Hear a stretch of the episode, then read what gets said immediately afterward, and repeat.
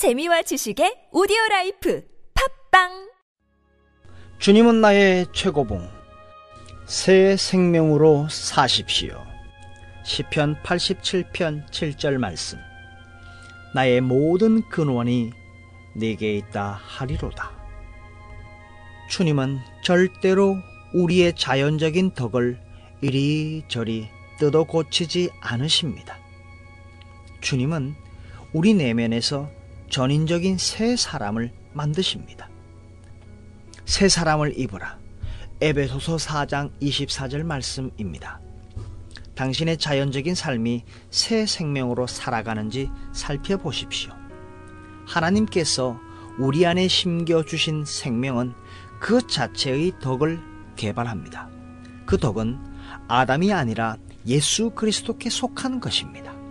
우리가 성결케 된 이후에 하나님께서 어떻게 자연적인 덕에 대한 당신의 신뢰를 또한 당신이 가진 재능에 대한 신뢰를 소멸하게 하시는지 주시하십시오. 당신은 예수님의 부활 생명의 저수지로부터 당신의 삶을 기로오는 것을 배우게 될 것입니다. 자연적인 것들을 향한 당신의 신뢰가 소멸되는 경험을 하고 있다면 하나님께 감사하십시오. 하나님께서 우리 안에서 역사하시는 증거는 자연적인 덕에 의지하지 않도록 만드시는 것입니다. 자연적인 덕들은 타락한 인간들에게 남아있는 것들이지 우리가 추구하는 약속들이 아닙니다. 하나님께서 우리로 하여금 자연적인 덕으로는 설명할 수 없는 예수 그리스도의 생명에 접하도록 애쓰실 때 우리는 자연적인 덕을 세우려고 애씁니다. 가장 슬픈 현상은 하나님을 섬기는 자들이 하나님의 은혜를 의지하기보다 선천적으로 물려받은 것들을 의지한다는 점입니다. 하나님은 우리의 자연적인 덕을 자라나게 하셔서 그것을 승화시키시는 것이 아닙니다. 이러한 자연적인 덕은 결코 예수 그리스도께서 원하시는 수준의 근처도 오지 못합니다. 자연적인 사랑, 인내, 순수함은 주님의 요구에 결코 이를 수 없습니다.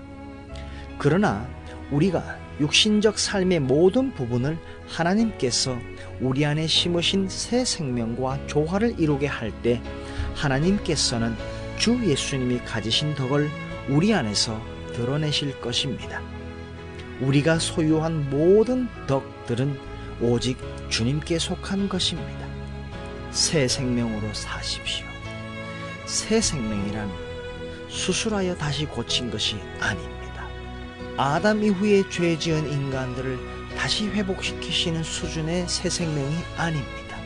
예수 그리스도와 함께 완전한 새로운 피조물, 새로운 창조물이 된 것입니다. 새 생명을 입으라는 것은 상처받은 것을 뜯어 고친 흔적이 아닙니다. 완전히 새로운 생명이 새롭게 태어나신 것입니다. 주님께서 우리에게 주님의 영으로 새 생명을 주셨습니다. 이것이 여러분의 것이 되시기를 축복합니다.